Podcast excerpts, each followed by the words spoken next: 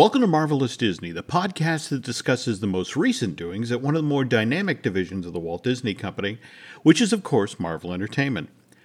This is entertainment writer Jim Hill, and my co host, the amazing Aaron Adams, and I are recording this episode on Tuesday, July 13th, 2021. Lots of news this week, so let's get right to that. And news portion of today's show is brought to you by Storybook Destinations, trusted travel partner of the Jim Hill Media Podcast Network. For a worry-free travel experience, please book online at storybookdestinations.com. Okay, Aaron, so this year's Emmy nominations got announced earlier today, like four and five hours ago. What did you make of Marvel Studios' WandaVision and Falcon of the Winter Soldier nabbed a combined total of 28 Emmy nominations. Well, it seemed like it uh, was a signal for many different things. 1st mm-hmm. the idea that superhero movies and TV shows never get recognized as being worthy of an accolade or an award. And all of a sudden they're making up for it now. And mm-hmm. second, there wasn't that much competition out there. So all you had to do was show up looking good and you were in and all of the Marvel stuff, whether we've had nitpicks with story issues here and there, minor little quibbles, it all looked smoking hot. And so, yeah, they looked good. They came bringing their A game. And again, the, the only thing we had were minor quibbles. And there have been other shows done for subscription streaming services. In fact, Daredevil, The Punisher, and The Defenders all got Creative Emmy nominations years back. Uh, likewise, ABC's Agents of S.H.I.E.L.D., they got Creative Art Emmy nominations. So we're talking for effects, we're talking you know, for costuming, set design, that sort of thing. What was different this time around, though, was that you had above the line nominations, as in you had Elizabeth Olsen. She snagged a nomination for Best Lead Actress. Likewise, Paul Bettany as Vision. Uh, he got a Best Actor nomination. And if I were a betting man, the one person I know who's going to take home an award is Kathryn Hahn, Agatha Harkness. She got a Best Guest Actor nomination. And the Lopez's, Bobby and Kristen Anderson, they actually got nominated for Agatha's theme song. You know, it was Agatha all along. Meanwhile, over on Falcon and the Winter Soldier, Don Cheadle, who played a Rhodey War Machine in, in that first episode, he also got a Best Guest Actor uh, in a Drama nomination. Now, there's a lot of people on Twitter that were like, hey, Don Cheadle just showed up wearing a military uniform for like all of 30 seconds, said two lines, whereas the guy who played Isaiah yeah. was a great, great actor. And I think the only reason that it was Carl Lumbly is the name of the guy mm-hmm. who played Isaiah Bradley. And I think the reason that he wasn't able was I think he was in a, an episode too many or something like that. He had uh, just a little bit too much screen time to oh. qualify for that label. And mm-hmm. so either way, like I love Don Cheadle. I got nothing but love for the guy, but I can't remember anything outside of the fact that he showed up in in his dress blues and said a, like two lines and then disappeared was never heard from again and I think there have been other actors who contributed more and did a better job of doing it in a more memorable way, maybe. That may have gotten a. Uh, I don't know, man. That's an excellent observation. And more to back up what you had said earlier about the Smoking Hot. Most of the nominations that WandaVision got, you and I have talked previously about, we may not necessarily like from a story point of view the first episode or two of WandaVision because, you know, they weren't great sitcom episodes, mm-hmm. but they, they certainly looked the part. Sure. And so here they get they, they got recognition for production design, costume, and period hairstyle, period uh, makeup main title design and main title theme music. Yeah, so, well, didn't they hire like the guy that did the opening scene or whatever from the Dick Van Dyke show? I mean, if that wasn't on point, it, you know, I mean, they learned this, the the wire work gags from the actual old shows that they, they were did. emulating. If you they can't mm-hmm. beat the the the look by hiring the original guys that did it, then you're screwed, right? I mean, they invented the totally. trick, so how can you go wrong? Also, it's worth noting here because you you've talked with great enthusiasm about that first episode of Falcon and the Winter Soldier and the amazing flying scene with the jump through the compartment of the, the helicopter, and that show picked up nominations for stunt coordination and stunt performance. Likewise, effects. See, work. now So- I read the article where it said they had gotten a nomination for effects work. And my immediate Mm-hmm. thought after that was, I bet they were watching the scene where the guys in the wingsuits jump into the open helicopter door, and that wasn't VFX, that was actual stunt work. So the and you know the Oscars should go to a completely different category, which then brought up the question: What if they got it wrong, Jim? What if they pointed to that scene and went, "That's the one that we say gets the VFX award," and there was no VFX in it? And who goes when they go up to select that and they go, "Actually, this is a real thing that we did in real life." But thanks for the trophy anyway, suckers. Good, yeah, run out to the car. Right. and peel out of there before anyone can take it away. Again, congrats to the folks at Marvel Studios and Kevin Feige. The fact that he he made this bet that if we do film quality work for Disney Plus, it will pay off. And geez, that strategy paid off in spades. Mm.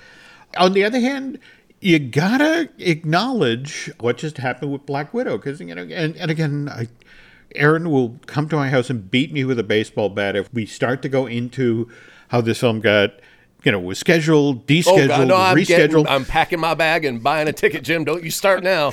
okay, but but but they finally it finally made it out. It finally made it out into theaters on July 9th and was available on that very same day on Disney Plus via premium access. And they initially announced that based on the ticket sales for the advance showings on Thursday night, it was looking like Black Widow was going to do 90 million domestic. But then there was a fall off in business on Saturday or thereabouts, uh, which interesting. You talk with folks at Disney, they were like, well, you know, hurricane, you know, excuse me, tropical storm Elsa coming up the eastern seaboard and preventing people from going out to movie theaters and all that. But so over the weekend, it only sold $80 million worth of tickets domestic. But then if you factor in the 46 territories overseas, where they sold an additional, what, 78 million worth of tickets, and Disney's announcement of what people at home who decided, I'm going to do the premium access thing. The first weekend this film was available, they had 60 million of, and I, I want to stress here, this is a brand new term, folks, that undoubtedly we're going to hear a lot of in the future. There was $60 million of consumer spend. So that's not ticket sales. That's literally sitting at home and deciding, okay, I'll spend twenty nine ninety nine. Is is Yeah, is, so let's you know, break down the magic. Let's break down consumer spend. I call it Disney Plus Plus because I'm paying for a subscription and then I'm paying extra to watch Black Widow. So consumer means I'm already consuming. I've I've got a sandwich in my mouth, right? So I've already mm-hmm. paid for that sandwich in order for it to be in my mm-hmm. mouth. That's how I became a consumer. Spend hmm. is I know I got a sandwich in my mouth, but I'm a fat little piggy and I want another sandwich right after this one. So how much is that Black Widow hmm. sitting over there on the table? And they go 30 bucks and I hmm. go, I will buy it. I just spent 30 bucks. Consumer spend. Disney Plus Plus. It's I'm giving you my money for the monthly subscription and 30 bucks on top of that so I can watch one single movie early on your service.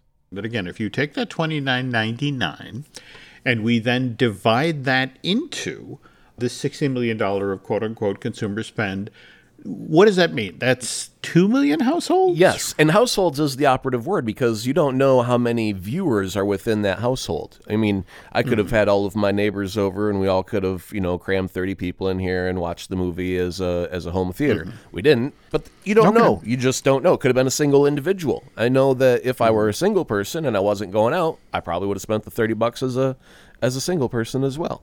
But uh, it was just a matter of wife works, she gets home, she's tired, she doesn't want to go out necessarily all the time. So this mm-hmm. was a time where it was like, no, I'd rather just keep my butt on the couch and roll it this way. So that's how we watched it. Was Disney Plus Plus. Consumer spend. Disney did release the number of households they now have uh, Disney Plus in. There's 103 million households Ouch. that are now Dude, sub- that's a horrible. Oh my God, th- this is just sounds devastatingly bad now. How many total again? Say it again. 103 million. 103 So, and they got 2 million to click plus out of 103 well, but but no See now, how do you how do you rationalize that math that's freaking horrible make it make sense jim please. Go ahead. I know you got a stat somewhere. Uh, see, the problem is we are literally in terra incognito here. The only other time that we've had one of these giant mega media conglomerates talk about how much money they made off of a premium access release. This was last year with Jeff Shell over at Comcast. He was talking about NBC Universal and mentioned in passing that when they made Trolls World Tour, which again, the, the sequel to the original Trolls film, available through Peacock, he said, we put it out there, and at the end of the run, we got over a $100 million. So this is three, four weeks after it's been in theaters, maybe five. Oh, or excuse me, it been available on Peacock. So they made over a hundred million dollars. So the fact that Black Widow over just its first weekend made sixty million. This is even apples and oranges. We have like an apple, and we have a orange. You know, instead of like, okay, so we have an animated, you know, a sequel to an animated film, you know, and we have a Marvel superhero movie. I get what you're saying, that it's like if I were looking at that and going, 103 million versus 2 million actually decided to click on Black Widow. But at the same time, remember how they deliberately moved Loki off of Fridays to Wednesdays because they wanted to put some distance between when Black Widow became available on Disney Plus that they didn't want people to go, well, do I want to watch the free thing or do I want to pay $30? What does it shake out, Jim? Is it a success in the end? If and I know we can't even go by pre-COVID standards, mm-hmm. but did it make enough money for everyone to say, "Hooray, we did it"? This is where we get into Hollywood mystery math. If we go with the $80 million domestic, we go with the 78 million we made overseas in those 46 different territories, and then we fold in the $60 million of consumer spend, you know, the, our, our Disney Plus subscribers who opted for premium access, we now hit $218 million for an opening weekend, which is the highest gross for a film since COVID. In fact, the last time a film did this well was December 2019 when Rise of Skywalker opened. Disney very much wants to point to this and go, success.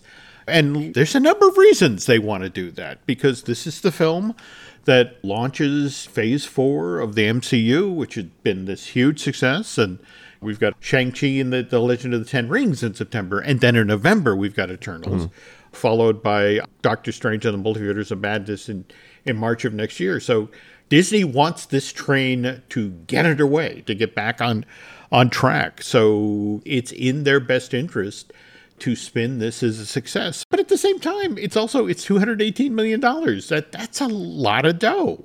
It is, and they've also had a couple. They had like a hand at least tied behind their back because there have been entire movie theater chains that have gone out of business. So those are just viewing opportunities gone forever.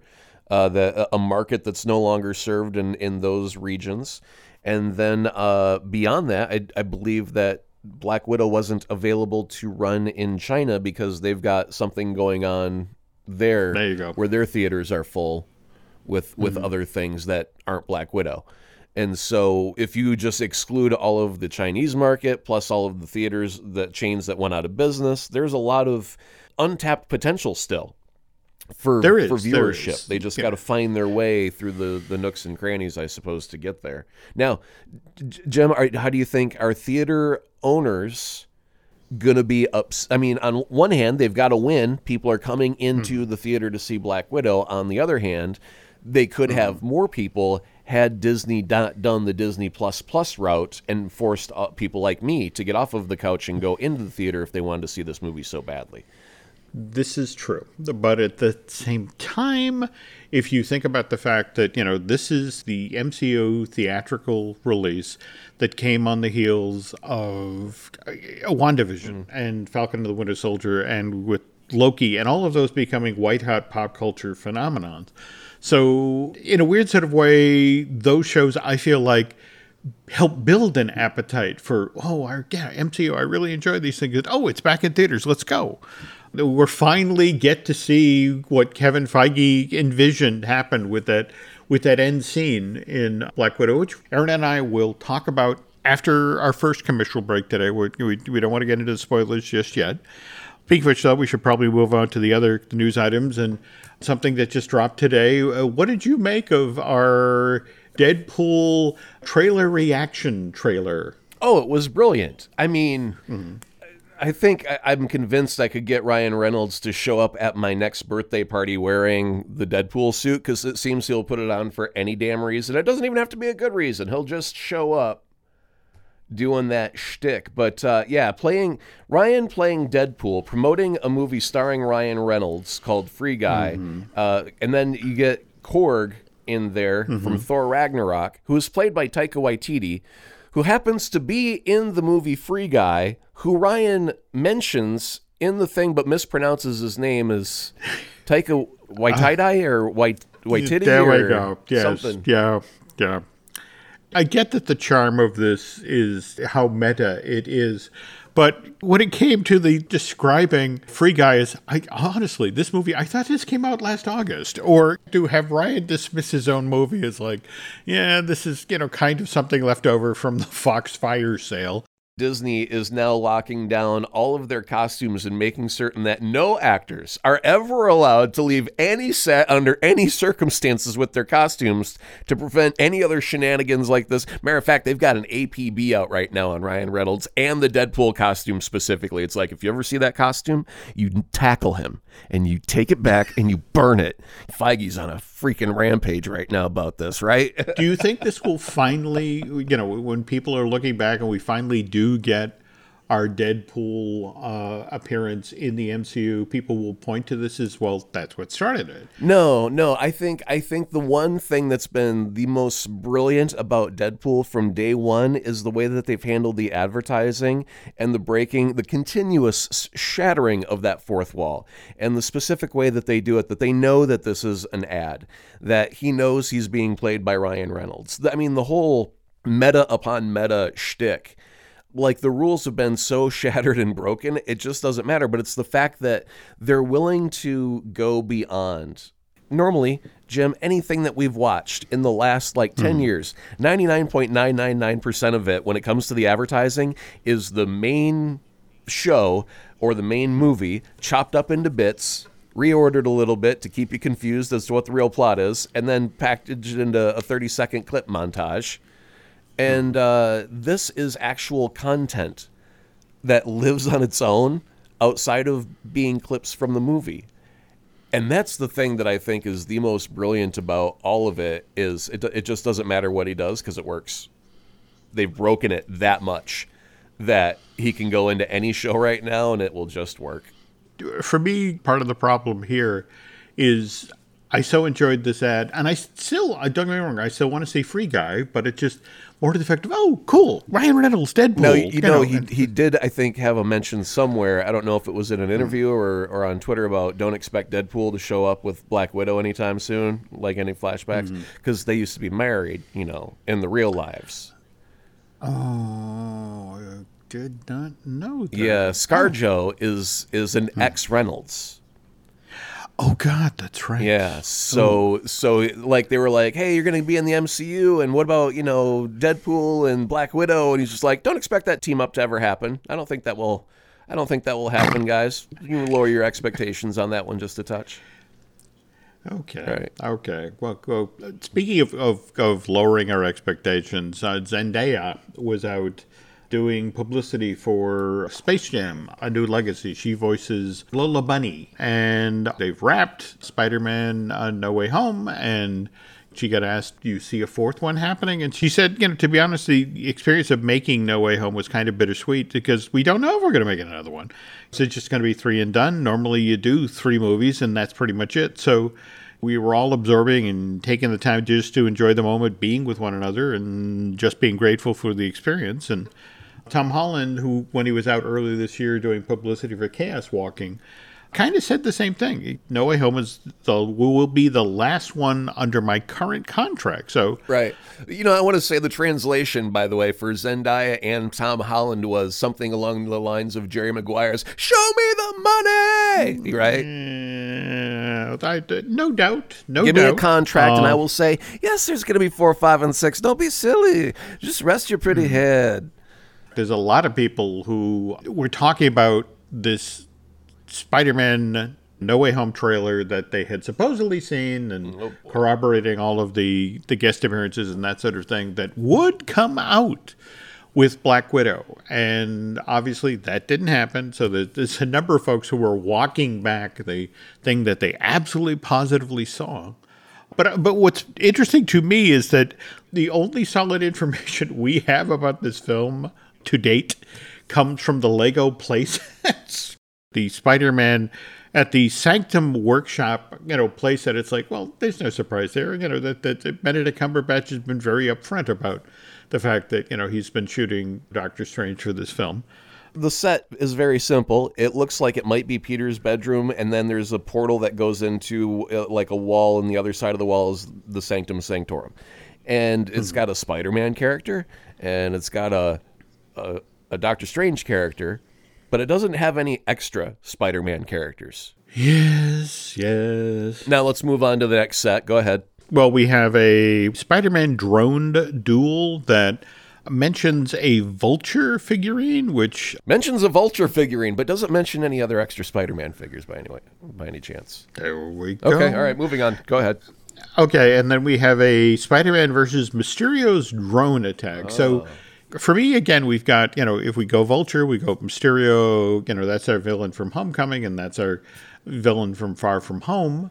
But pleased to point out the other thing that is missing yet again Is uh, probably some other extra Spider Man Lego figures. Is that the, the guess I should be going with? Yes, yes, oh, weird. yes. You know, Weird yeah. that they're willing to give away so many details, except that one. It must be a very closely guarded secret. Oh, by the way, some Funko Pops came out, and they showed uh, the mm-hmm. many different costumes of the Tom Holland Spider Man, and uh, the, e- mm-hmm. even some what I would consider rather spoilery details about mm-hmm. like when he goes to make a thwip, a magic-y thing comes out, like you know, a, a Doctor Strange shield would would come out when he makes a thwip. So and, and his instead of his spider logo, it's got a little Doctor Strangey glowy thing in the middle of his chest, which seems rather heavy on the spoilers. By the way, no Funko Pops for a Andrew Garfield or a Tobey Maguire Spider-Man. I don't know why I keep bringing this up, but go ahead. I, I I get that. I I truly do. And to further make things bad for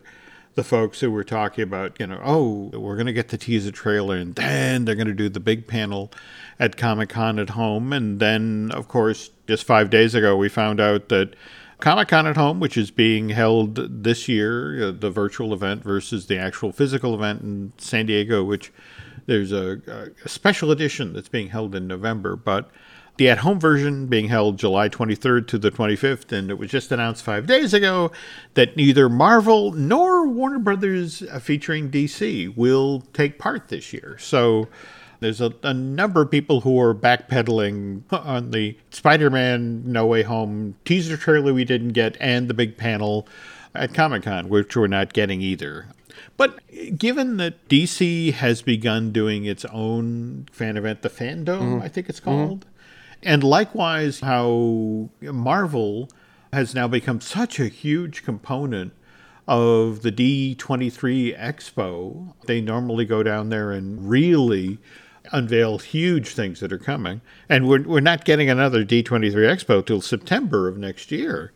I wonder going forward if, if we are ever going to get back to those presentations at, in, in Hall H. If they do their shows correctly, it should be like every show leads to a movie, leads to a show, leads to a movie, and any place is now a new entry point for the MCU. And if you don't understand it, you can either go backwards and look at some of the earlier movies, or you can just look it up online, like most people do. And they go like when we eventually talk about Loki and the nine mm-hmm. million Easter eggs that were just in episode mm. five alone, right? Yes, in fact, the moment they showed Throg, Oh. just like, oh, Aaron is a happy person, right about Yeah. now. So, uh, yeah, there's a, there's been a lot of, of great stuff, but uh, the, if they're always teasing the next thing that's about to come, and whether it's going to be in a, a theater experience or a Disney Plus experience, I don't think they really need to promote too much anymore either. And what was up with Feige, by the way, recently saying that they're not looking to cast actors long term? like in these multi huge contracts. It, made it more sound like we want someone that's willing to be here for life, but on a as needed kind of basis. And they specifically cited the deal that they cut with uh, Samuel L. Jackson for nine films. I think what's going on now, or at least as it was explained to me by friends at Disney, it's like when you go to work for Marvel Studios, we make movies, but we also make these limited series for Disney Plus, and you're going to have to be somewhat fluid in your expectations. Also, we shoot a lot of these things in Georgia or Australia. Right. Oh, and by the way, you may notice in your deal there is language in regard to theme park attractions because we do a lot of those as well. And then you get into the the language down from the theme park language, the effect of, oh, did we mention the restaurants? Because just in the past week, we had news break about the Avengers Quantum Encounter experience that's in the works for the Disney Wish, the very next ship to be added to the Disney Cruise Line that does its first sets of sailings in the summer of 2022. I think on an earlier show we talked about the World of Marvel restaurant. Mm. But now they're starting to talk about individual things that they're going to be doing in the restaurants. And they described the Avengers Quantum Encounter. It's it's more than a meal and it's more than a show. It's a larger than life showcase of revolutionary quantum technology as well as world-class cuisine. The conceit of this show is that supposedly Ant-Man and the Wasp are embarking on their very first public speaking engagement on behalf of the Avengers. And so they're supposedly the hosts of this dinner that's being held in the world of Marvel Restaurant, and they're showing off pieces of, of superhero technology. They use the projection screens around the room to show off how the Brave Vibranium and Captain America's shield works. Uh, likewise, uh, Tony Stark's arc reactor. And then they start to get into the Pym particles. When you sit down in the restaurant, every table in the restaurant is supposed to have its own quantum core. And so what'll happen is the wait staff will walk out. In fact, that they've got a sort of a proof of concept video out right now. The wait staff walks up to the table and they have this giant platter. There's a teeny tiny cupcake on, and then they power up the quantum core and there's flash of light, there's a lot of smoke, and then there's now a cupcake that's like 18 inches tall and a foot wide, and some child goggling at it. But as friends in Imagineering were explaining this to me, it's they're actually building the restaurant backwards from this effect. Oh, geez. The notion is that each individual table, in order to pull off this particular illusion, is set up in such a way that you've got this thing that does the flashy, flashy light effect and then brings in the giant cupcake. And all I can think of is that I remember talking with friends who worked at Universal Creative about how they wanted to build, as part of the Wizarding World of Harry Potter, a great banquet hall experience. If you've seen any of the Harry Potter movies, there's that moment where you know the kids are sitting at the long tables, and then the the food magically appears in front of them, and they knew they couldn't do that, but they dummied up an effect where you sit down to the table and there in front of you was a giant, huge empty platter. And then the wait staff would walk in carrying the cover of giant tureen, which they made, you know, an elaborate show of showing you was completely empty. And then they set it down in the middle of the tray in the middle of it and do a one, two, three. And when they lift it again, there is this giant heap of piping hot food. You're just dazzled because it, it you know, where did this come from? And where it came from were the prep kitchens directly below the Great Banquet Hall. And what they were planning on doing was that when they got the signal that the train had been put into place, there were these hydraulic rams. Basically, the top of the train that you could see on the table was a draw, and it would slide back into the table, and these hydraulic rams would then send food up, you know, at warp speed into the tureen. And then we lifted it. It's oh, look at the chicken, look at the beef. And uh, the problem was that you know there, there were there were food items it worked with. On the other hand, they spent so much time scooping the mashed potatoes out of the roof right. of the you know it's like all right that did not work. And I'm sure there'd be like sometimes where the hydraulics were just primed a little bit too much and they shot potatoes out like a cannonball and it landed on the ceiling and I Yeah, can imagine you know. kind of like a rogue wave comes by and it's like, I'm sorry, our piping is uh, now covered in gravy and uh, prime rib, so we're gonna have to de-prime rib our tubes. So, if we're, we're being completely honest here, we have a Disney that's been chasing the success of Butterbeer with its own blue milk for Star Wars Galaxy's Edge. And, you know, the irony is that here is something that Universal tried to do, the Great Banquet Hall experience, that they could never quite pull, pull off. And it looks like Disney is hoping that you didn't get to do this, but we will with our quantum encounter dining experience. No, I'm So, uh, imagining some poor wait staff, uh, like who's been shoved up underneath some custom made table while they're holding two plates, just waiting for that moment where they can do the quick plate switch and nobody will ever notice. You know, just cramped under this table and all. God, I hope this works. I don't want to spill gravy on me again. That hurts. It's really awkward when the table goes, ow, damn it. yes. uh, Okay. So, sorry, folks. We, we may have just spoiled this wonderful, uh, you know, experience on the Disney Wish. And speaking of spoilers, by the way, when we get back from this commercial break, we are going to be talking in depth about Black Widow. Kaley Cuoco for Priceline. Ready to go to your happy place for a happy price? Well, why didn't you say so? Just download the Priceline app right now and save up to 60% on hotels. So, whether it's Cousin Kevin's Kazoo concert in Kansas City, go Kevin, or Becky's Bachelorette Bash in Bermuda, you never have to miss a trip ever again. So, download the Priceline app today. Your savings are waiting. Go to your happy place for a happy price. Go to your happy price, Priceline. Before we get started on, Black Widow, another thing that dropped while we were away, there was that amazing, what's that really a trailer? It's almost four minute long chunk of the next thing we'll be getting on Disney Plus from Marvel Studios and the animated series, What If? And Aaron, you, you noticed something uh, pretty intriguing about this, didn't you? Well, watching the trailer, I thought the animation is so far the best animation that Marvel has done in the history of the company so far. It looks really slick, and I just can't wait to dive into it. But while watching the trailer, the theme seemed so familiar to me, and it took like a couple of days of running through my head before I could reach to a specific location and place it. And so uh, I'm going to play real quick. This is going to be the last few notes of the What If trailer and the music. And I, I think it's just some awesome music. But here we go.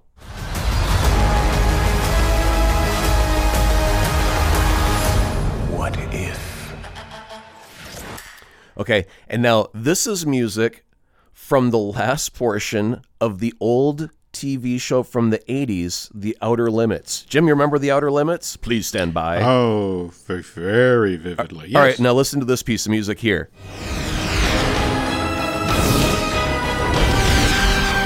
And you see how those two sound just eerily similar. I mean, the Outer Limits goes on for an extra couple of notes, but man, hmm. right there in that opening bit, it's it's like a modern version of that music kind of ripped out and then and then chopped off sort of. It's it's like I feel there's inspiration there, but I honestly don't oh. know.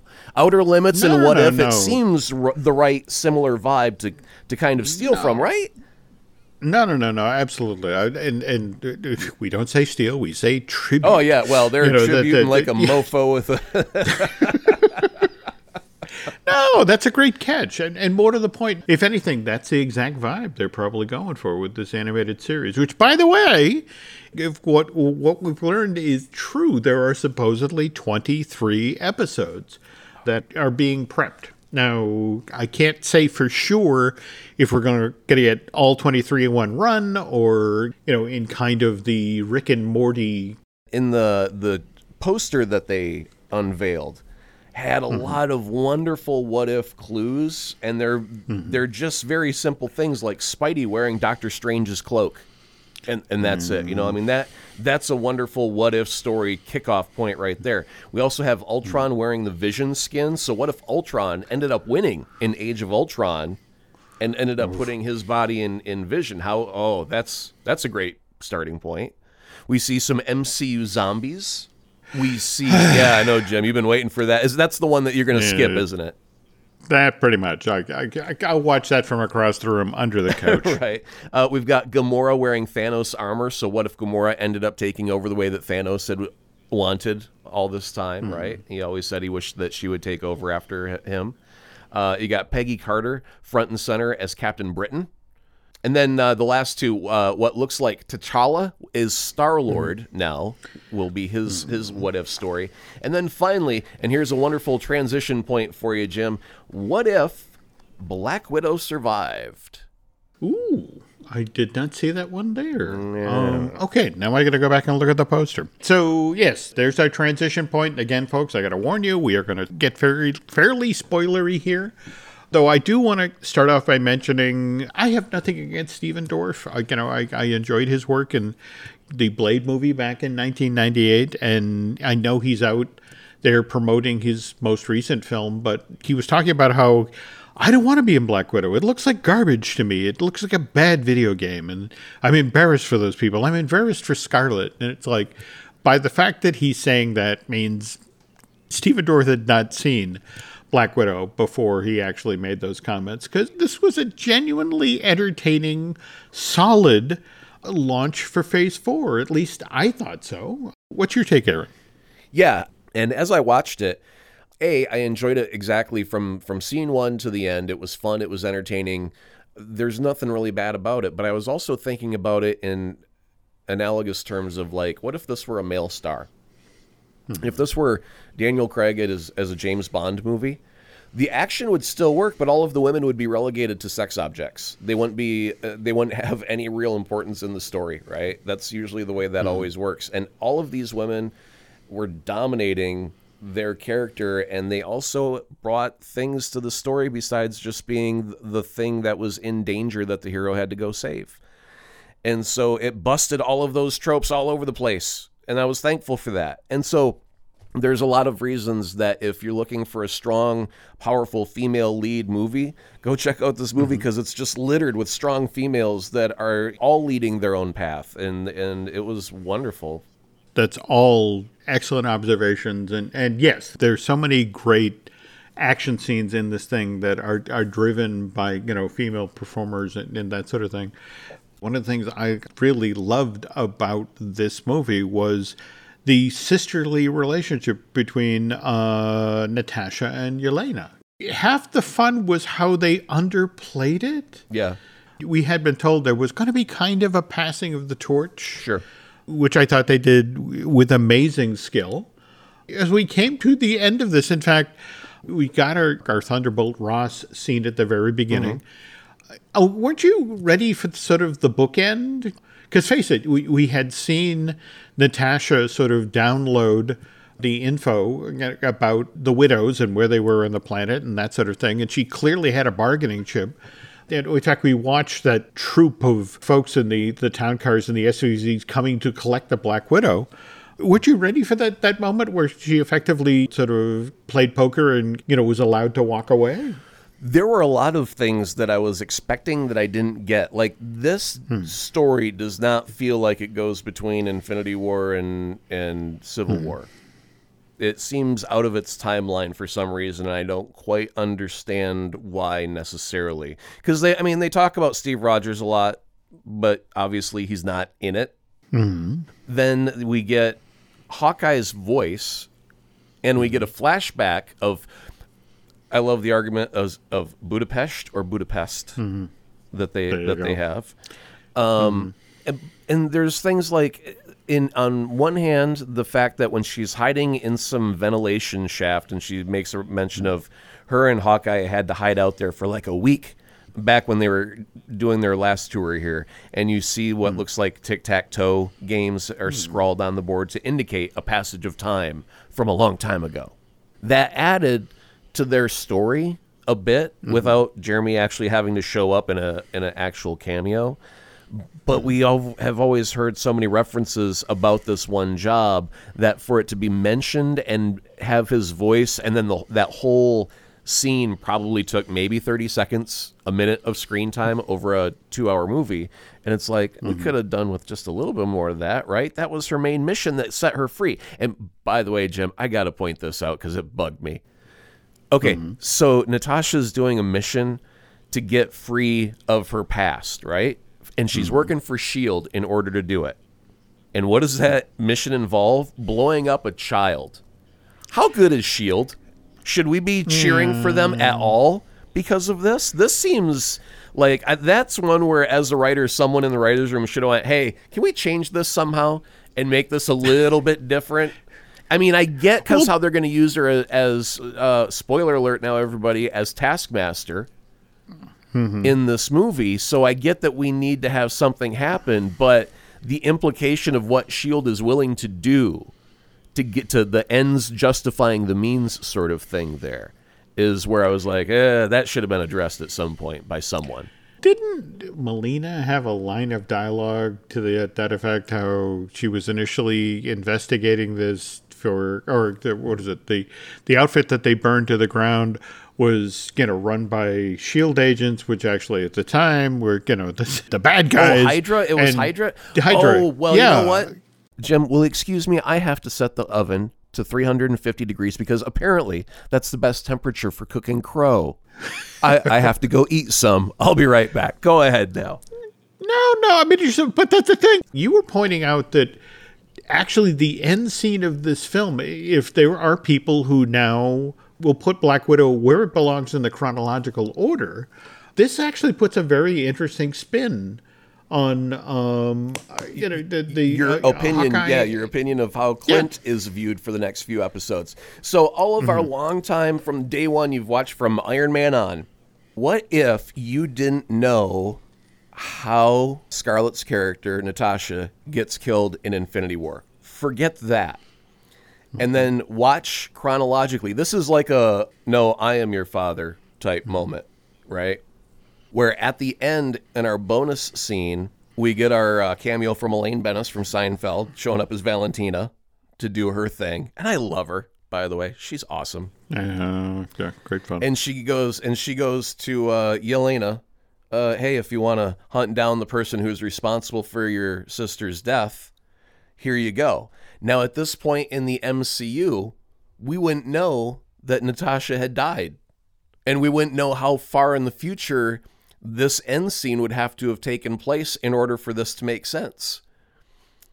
And that means that if you know that Natasha died somehow and Hawkeye's responsible for it, every time that they team up and you know they get along like good old fashioned war buddies. There's no way that he'd betray her. Now you're like, what? What does he do? How does he do it? That snake. I knew we couldn't trust him. Does he get brainwashed again like he does in Avengers? You would be giving him stink eye every time you saw him in the street. You patoo patoo spit two times. Every time he crossed your path, patoo, patoo. And then to find out that she ends up sacrificing herself and that he's not really responsible. It's just Valentina's trying to twist the way, you know, the way that things happen to suit her needs, whatever. Yeah, that could be very interesting if you're watching the MCU now chronologically for the very first time and you place Black Widow in its proper place and then yeah, you wouldn't know what was going on. And by the way, if you're one of those people, sorry for the mega spoiler that you got coming up. the Titanic sunk. there we go. There we go. But no, I mean, I'm genuinely intrigued by that. That would put an, an interesting spin on the next couple of films.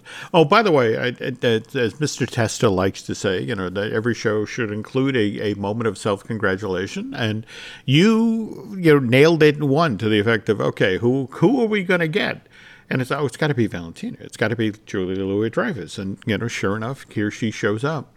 But I have to say that in a weird sort of way, I feel like Marvel Studios caught a lucky break that Black Widow got pushed off so long. Because if you think about when we get Hawkeye, which is supposed to be late 2021, we've just been introduced to this concept that Yelena is now coming gunning for Clint Barton.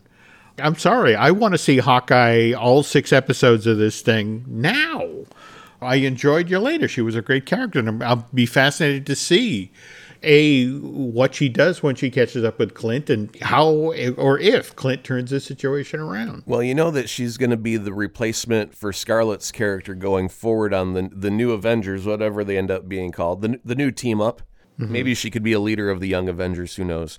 But it's got to be one of those things where they go bump heads and are think they're enemies, and then she realizes a truth of the way mm-hmm. things went down, and then they become best buds and et cetera, et cetera. And she joins, switches teams, and we're all in love again because we really like the character and we don't want her to be the bad guy. But while she is mm-hmm. labeled as the bad guy, we'll certainly root for her because we liked her in Black Widow. I mean, it's mm-hmm. always good to have a like a, a la Loki. It's always good to have a bad guy that you can root for. This is true. By the way, I cannot recommend highly enough if you're going to watch this on Disney Plus that you should check out the 11 minute long Marvel Legends recap of the Black Widow story arc. It really does sort of nice refresher course of you know where this character was, where she came from, that sort of thing.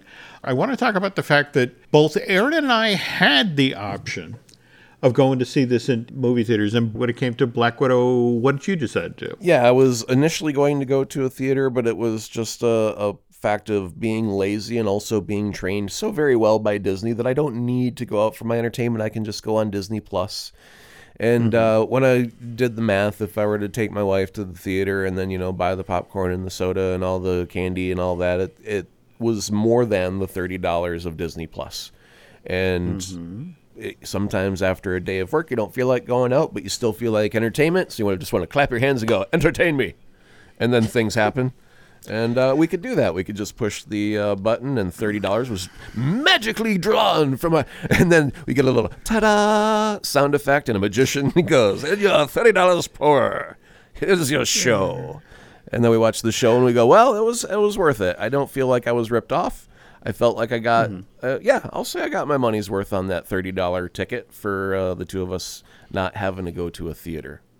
Nancy and I had the exact same conversation. I mean, it was a notion of okay, it's it's open on Friday, but again, it, it's we've got a family wedding coming up this weekend, and so there were you know all sorts of errands and chores and things that had to be done out ahead of that, and getting out of the house and and going to to the theater. In the end, this was more convenient. I really wish I could have seen Dreykov's flying fortress was coming apart in the sky. I really wish I could have seen that scene on a large screen. Sure, What is the James Bond uh, Moonracer? Moon Moonraker. Moonraker. I loved that they took a moment to reference that because, in a weird sort of way, I felt like that was kind of the scale they were shooting for with this thing. Now with Taskmaster, I gotta say the the fans were a bit peeved, and I want to say those are the wrong kind of fans. Mm-hmm. Because Taskmaster used to be a boy, but now it's a girl, and they were all upset about that. And I mean, you know, the character had a history and whatnot, but his background was not why he was cool. It was because he could mimic whatever it was that he saw. And the mm-hmm. change fit the story that Marvel was trying to tell. And Marvel has always been able to change their characters to suit their whims anytime they choose. And so they always don't get a 100% translation from screen to page like you do J. Jonah Jameson and then hiring J.K. Simmons. Yeah. I mean, that's a that's a direct to page to screen adaptation, but there are other characters that get changed, and sometimes it's to serve the story. And I think in this case, it did serve the story. I don't disagree. You know, in fact, you know, t- to be honest, given that you know a lot of this was a, a really well done female empowerment story, it kind of made sense that if Black Widow's going up against a badass, you know, or Yelena for that matter, it should have been a strong female character. So. Now, folks, Aaron and I are going to take a basically a 13 hour break. And when we get back, we're going to be having both seen episode six of Loki. Well, that'll be in just a minute.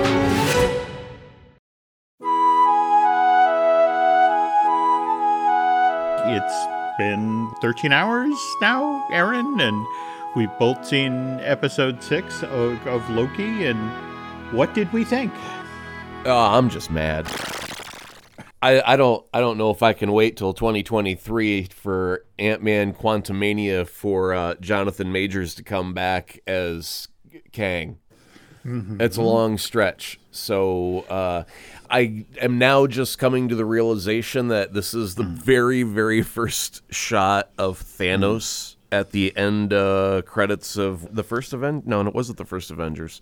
It was I want to say it's Guardians of the Galaxy when he's like, "Fine, I'll do it myself." No, that was So- that was his line when he finally came into the game. But there's like one of the movies uh, that where we catch a glimpse of him at the very end, and he just turns around and smiles. That's Avengers. That that Okay. You know. Okay. So you you were correct there, but yes, this is. I guess that's the thing for me is you know we are now finally getting the look over the hill that Kevin Feige was talking about, and and to be honest, we were just talking about the tail end of Black Widow and seeing our scene with Yelena and Valentina setting her up to go off, and that being a nudge to to go be in Hawkeye, you know, the new limited series. But uh, as you mentioned, it was the notion of like, as the episode w- was running this morning and the mention of the 31st century, it was like the, oh no. really? This is where it starts? And Yeah.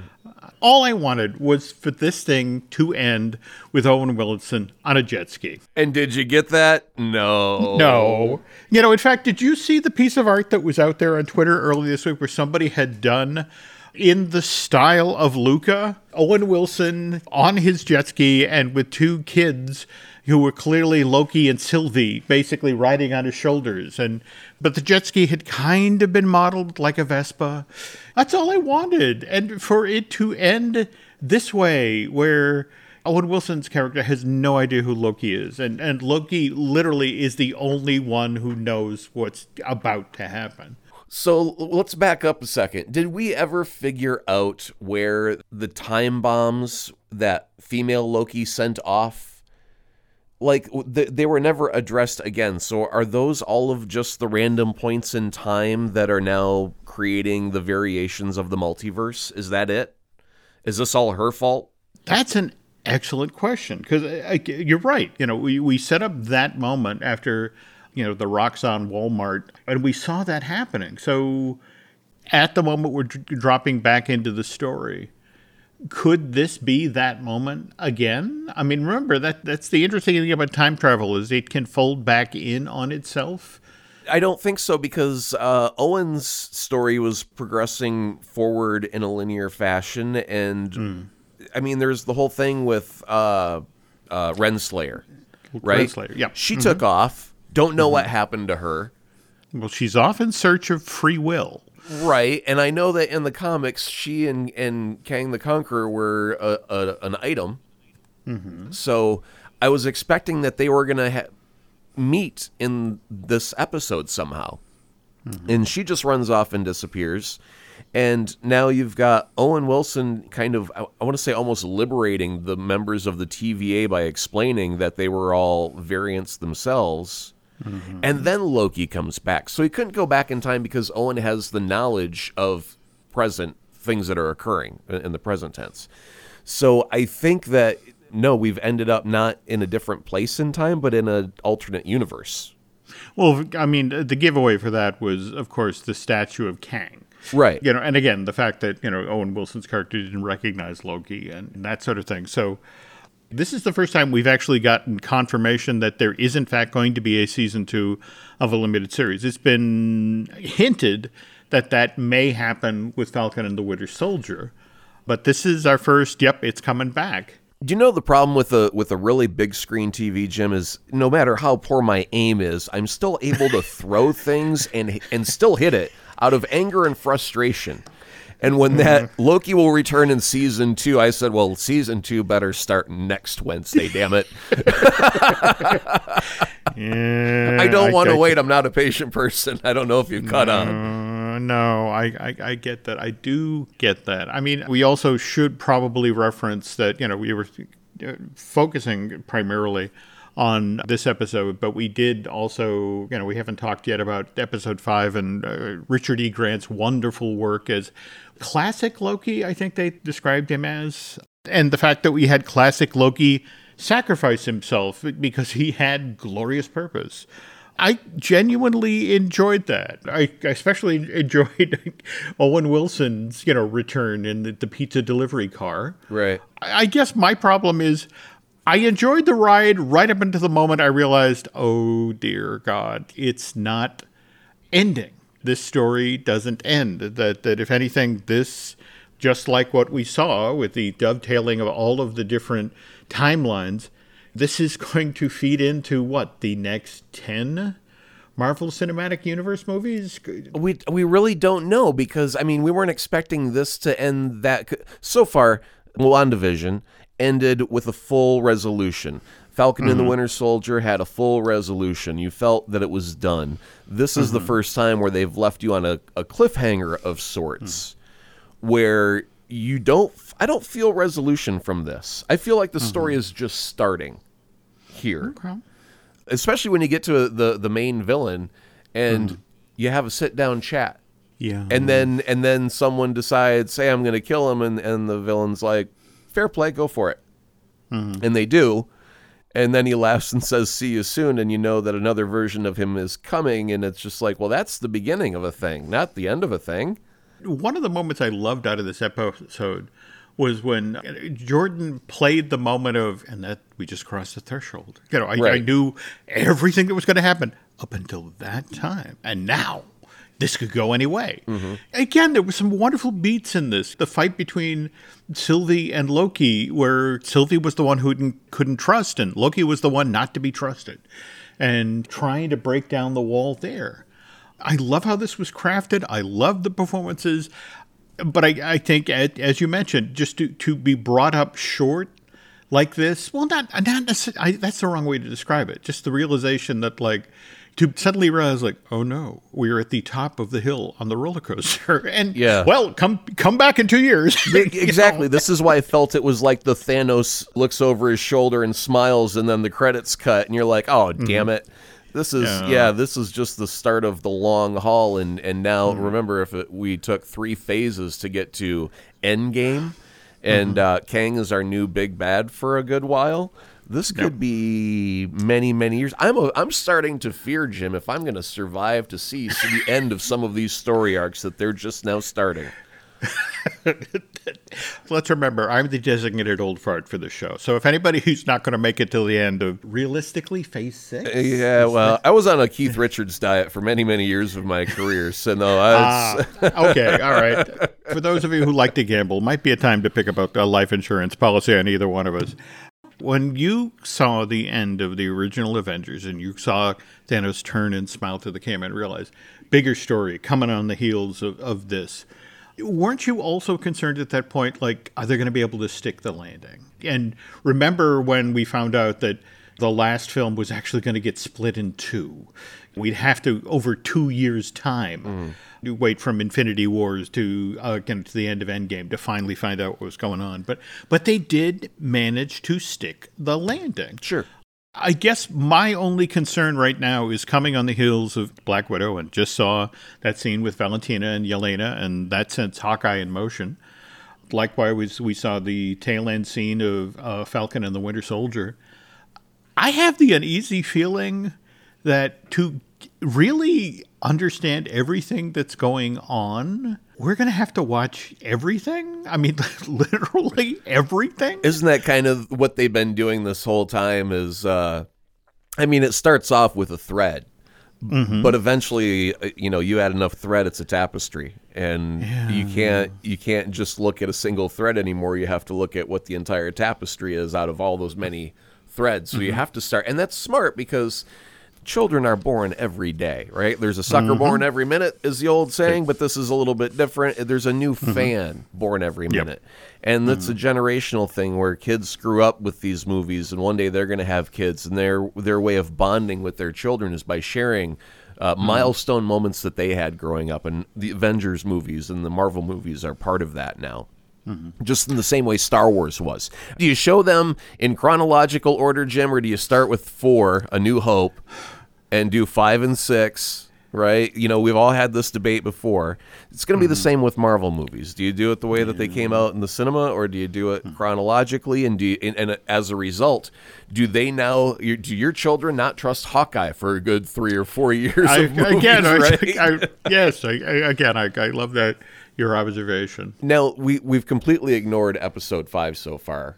And, and there are a ton of Easter eggs. Sure. What else did did you see from Easter egg country? Uh, a couple of these I had to look up because it was so dense, so densely packed that to catch them all on, on one viewing would have been just impossible. But uh, eagle eyed viewers and online contributions sure did help sort this out. But we've got a version of Stark Tower in the background that has the word Kang, but it's spelled Q E N G.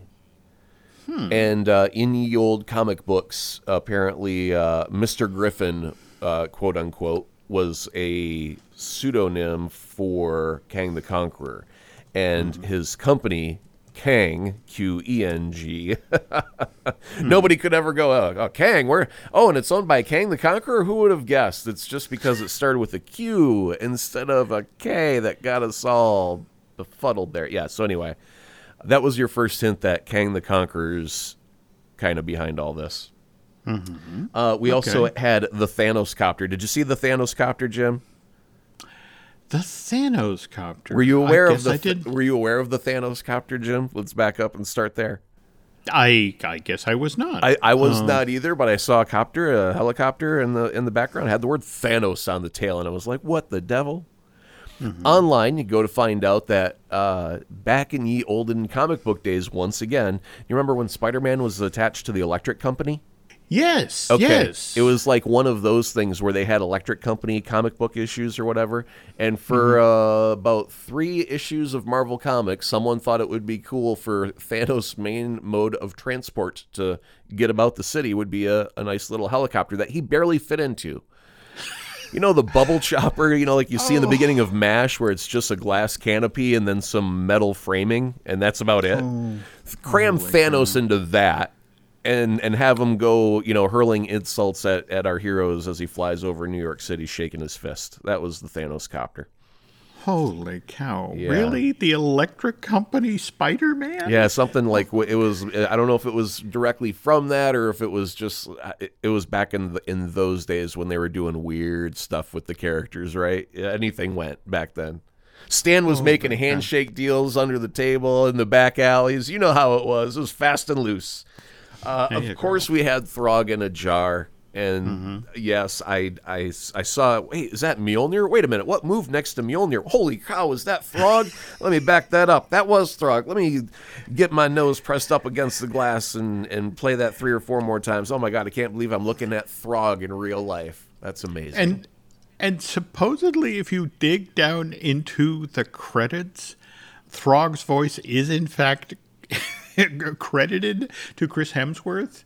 I just I have to imagine, you know, at some point on set, you know, while they were doing Love and Thunder. Oh, by the way, could you you go over to the audio booth for a moment? You know, Mr. Feige sent you a page. when they're doing ADR, it was probably one of the 500 grunts that he had to do for a battle scene. They just cherry picked one out and then pitched it up to make it sound smaller and said, "There's Throg as he jumps to try and break out of the glass." But yeah, it could have been anything.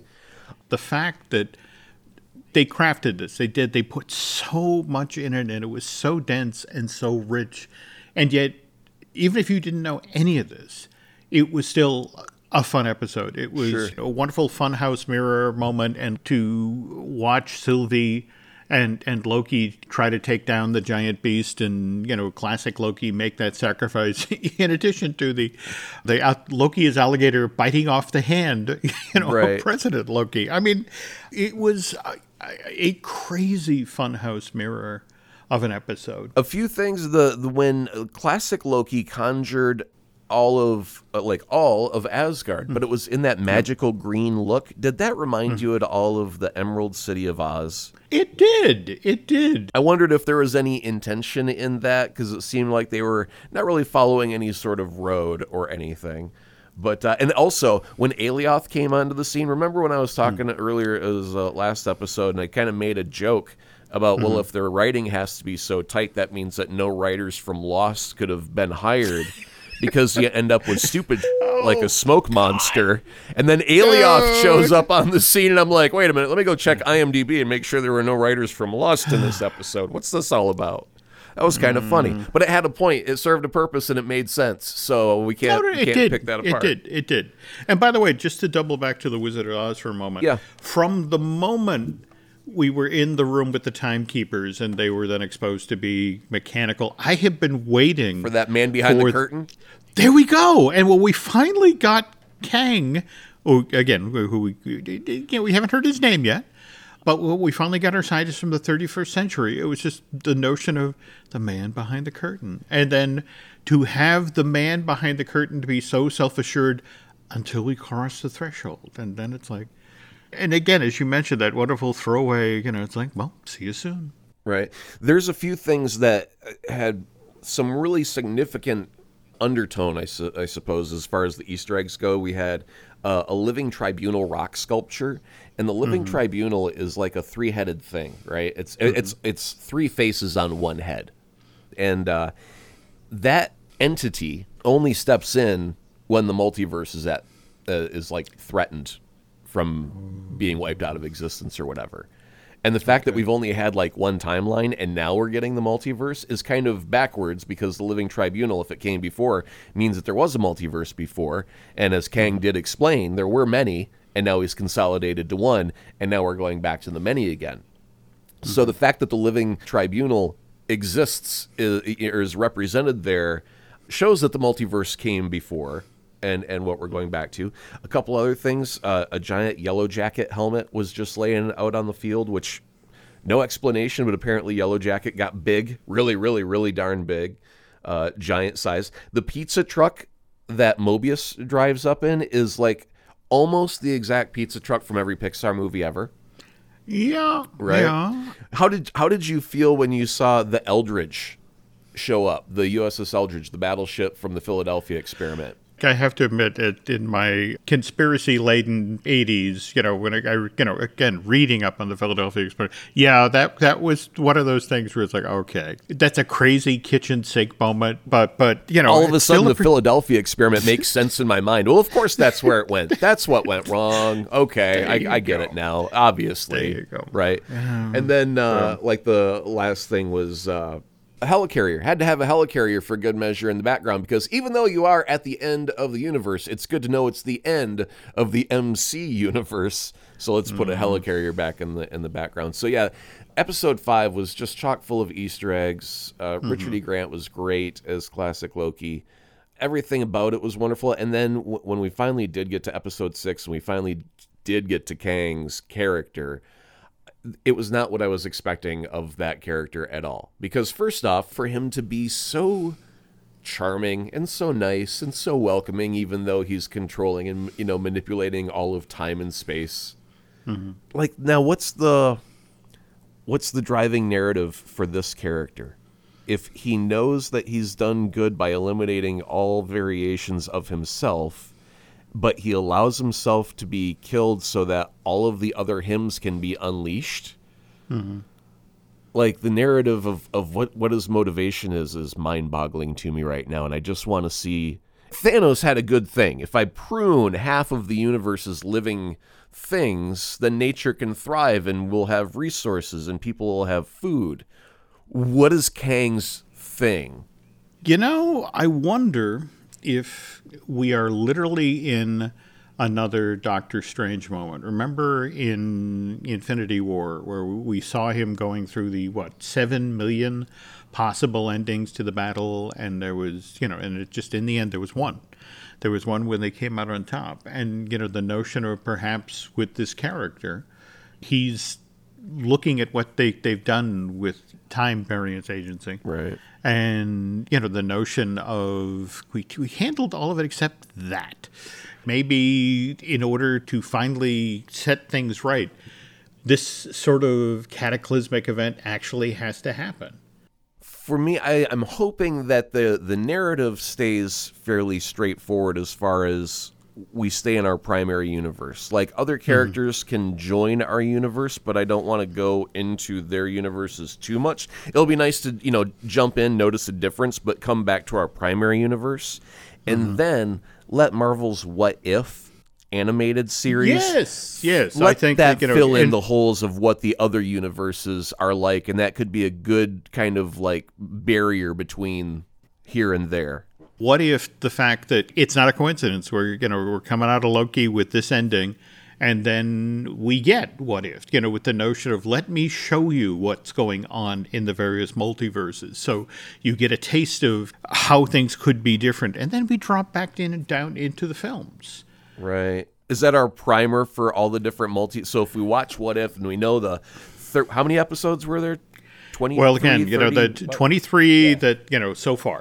So if they've got 23 episodes primed and, and they end up feeding them to us over time, we now have 23 different multiverses that they could drop us into with no hmm. explanation. We just get it because Yep. they've already primed us through What If. Go ahead.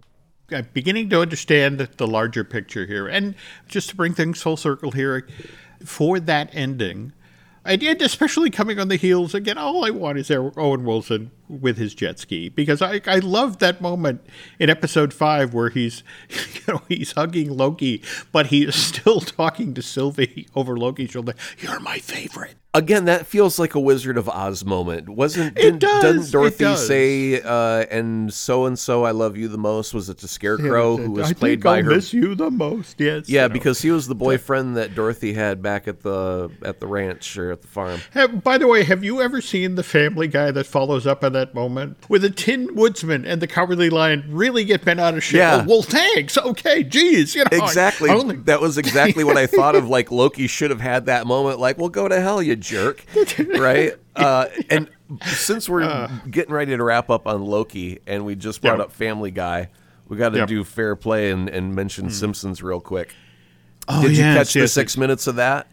I did. I right. did. The the good, the Bart, and the Loki. First, I, I just got to say, that, like Disney's got to do something about when they tell us it's a six-minute episode. They got to really get real with stuff and say it's a. Two and a half minute episode with Mm-hmm. three minutes of credits where animation and funny stuff still happens during most of that. And it was probably some of the funniest thing of The Simpsons I've seen in a very, very long time. It was very, very funny. I have far too many things in common with Homer Simpson, but the the fact that he was able, you know, it's like, can you make this pork chop into two pork chops? That's like, yes, you are my new god, Right, yeah. you know, and, and then again at the very end of the, the episode where he opens Bart's bedroom door and there's Loki, and it's just sort of it's like, you know, tomorrow do the same thing with with Flanders. The fact that he knows, he knows his son is gone, but it doesn't matter. Like, you know, I have the guy who can make two pork chops here in the house, Yep. and that's fine. Um, yeah, it, no, it had wonderful writing. But what about you? What were, your favorite, you know, moments and beats out of this thing? Oh no, the whole the whole thing. I mean, it was so dense. I mean, it's so short, but I think that their writing was so tight that every instant, if it wasn't a joke being thrown at you verbally, it was a visual gag on the screen, or it was a barrage of characters dressed up as some form of our MCU heroes, and and you you know kind of have to pause for a moment to go, okay, so this character is playing as Iron Man, uh, which was I think Barney was playing as Iron Man. It was just densely packed and it was quick and it was over before you knew it, and so it was just great. I don't want to ruin any jokes or anything. You know, it was, it was just worth watching.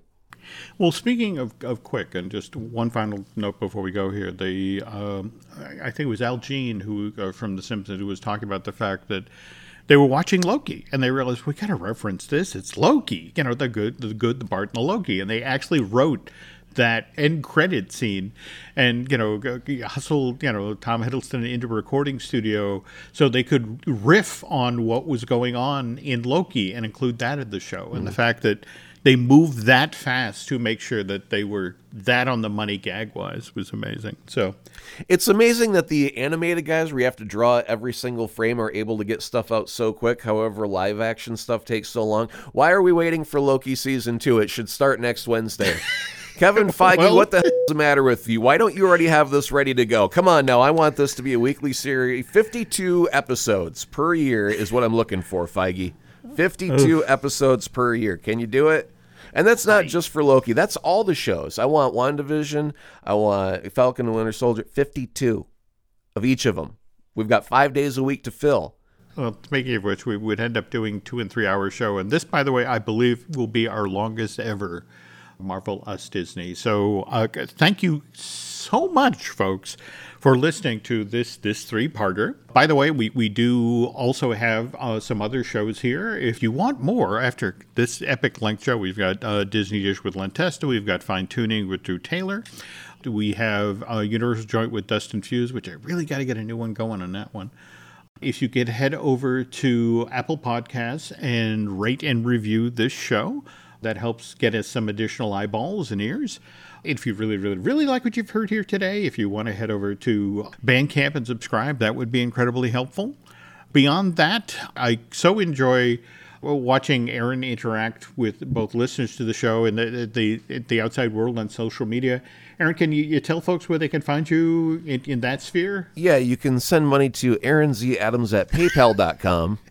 Is that right? Is that how we do this?